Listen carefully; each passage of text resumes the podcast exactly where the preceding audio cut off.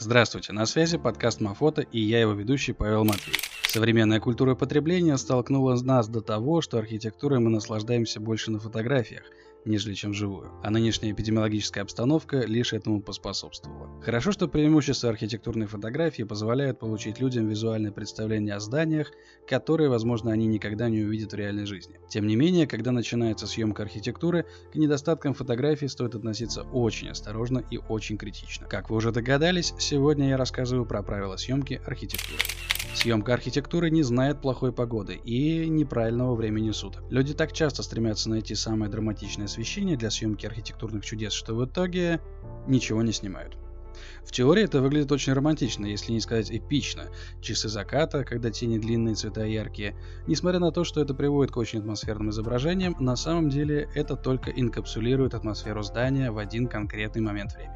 Съемка серии изображений в разное время дня или даже в различных погодных условиях может помочь нарисовать более полную историю взаимоотношений здания и окружающей среды. Словом, попробуйте.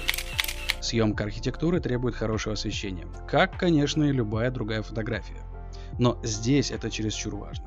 Независимо от того, в какое время вы снимаете фотографии, хорошее освещение всегда должно быть приоритетом. Великолепное архитектурное освещение помогает подчеркнуть пространство, особую структуру или атмосферу и таким образом играет большую роль в формировании понимания того, что важно именно в этом архитектурном проекте. К слову, о том, как снимать с малым количеством света в кадре, я немало рассказал на сайте mafoto.ru. Обязательно заходите, там много интересного. Игра с перспективой – это не только увлекательное, но и очень полезное занятие. Потратив время на то, чтобы найти интересный ракурс, с которого можно фотографировать, можно открыть зрителю вид, который до вас никто никогда не демонстрировал. Только вдумайтесь, сам архитектор мог этого не подозревать, а вы показали этот объект зодчества именно так. Завораживает, не правда ли? И не думайте бояться людей в кадре. Исторически сложилась тенденция не включать людей в архитектурную фотографию. Ну, как будто каким-то образом мы загрязняем чистую продуманную красоту.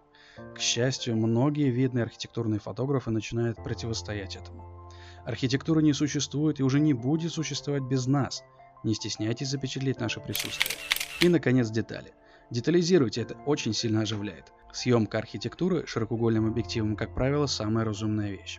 Но ведь здания сложены из сотен, а то из тысяч мелких элементов. При съемке общим планом они все теряются. Попробуйте, и вы сможете вздохнуть в жизни в сотни различных построек и зданий. Вот, пожалуй, все, что вам нужно знать про съемку архитектуры. Больше советов, лайфхаков и идей вы сможете найти на сайте mafoto.ru. Заходите, подписывайтесь и следите за новыми выпусками подкастов. Вдохновения вам!